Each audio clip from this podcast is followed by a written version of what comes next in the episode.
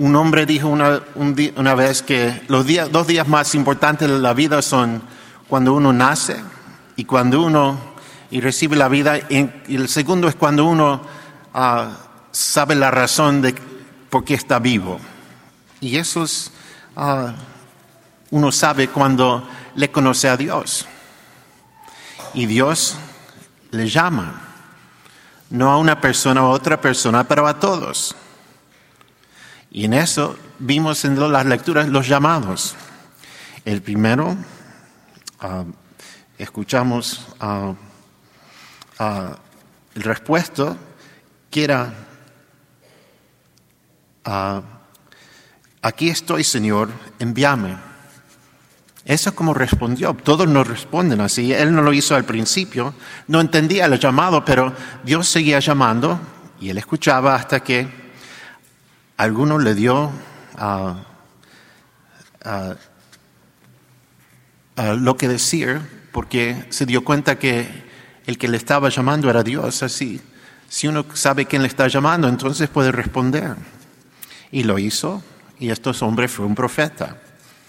También San Pablo, ¿qué, qué hizo él? Era, era, estaba persiguiendo la iglesia. ¿Y por qué Dios le va a llamar a él? Porque Dios sabe mejor que él. El hombre no entiende todavía, pero Dios le llama.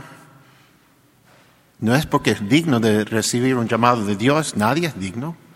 Solamente Dios nos hace digno por su palabra, que nos manda a ser, y somos fieles a ese, ese llamado.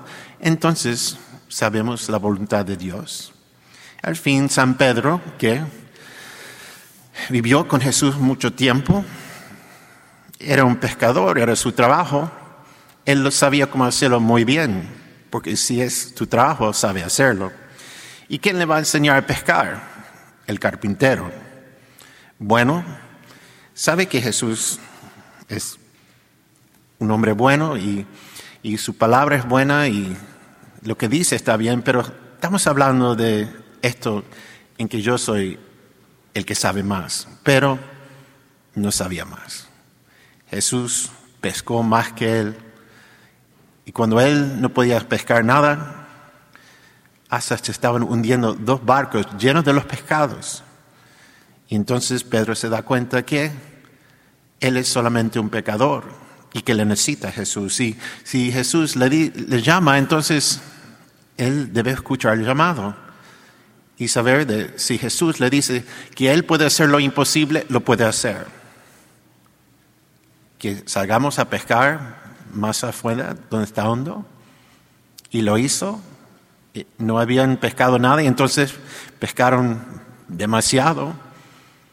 Así que va a ser imposible lo que Dios, Jesús le pide que haga. Y le dice, desde ahora van a ser pescadores de hombres. Bueno, ¿qué va a decir? No te creo, no es posible, o yo soy solamente un pescador. Usted es el Mesías, el Hijo de Dios. Y con Dios todo es posible. Así cuando Dios le llama a esos hombres, no es la única vez que esto pasó. Siempre hay este mismo milagro en cada uno de nosotros, creados por Dios, por una razón. De amarle a Dios y a nuestro prójimo, a servirle a Dios en esta vida para vivir con Él por toda eternidad. Así que debemos hacer, escuchar el llamado. Bueno, no me llamó.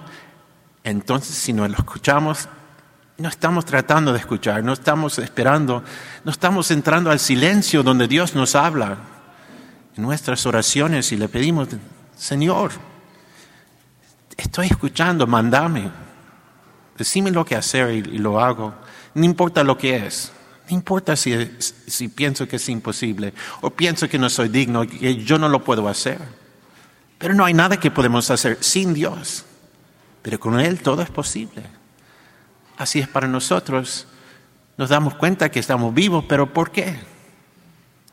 Si, si queremos saber por qué, le pedimos, Señor, ¿por qué estoy vivo? ¿Qué es la razón que tengo esta vida?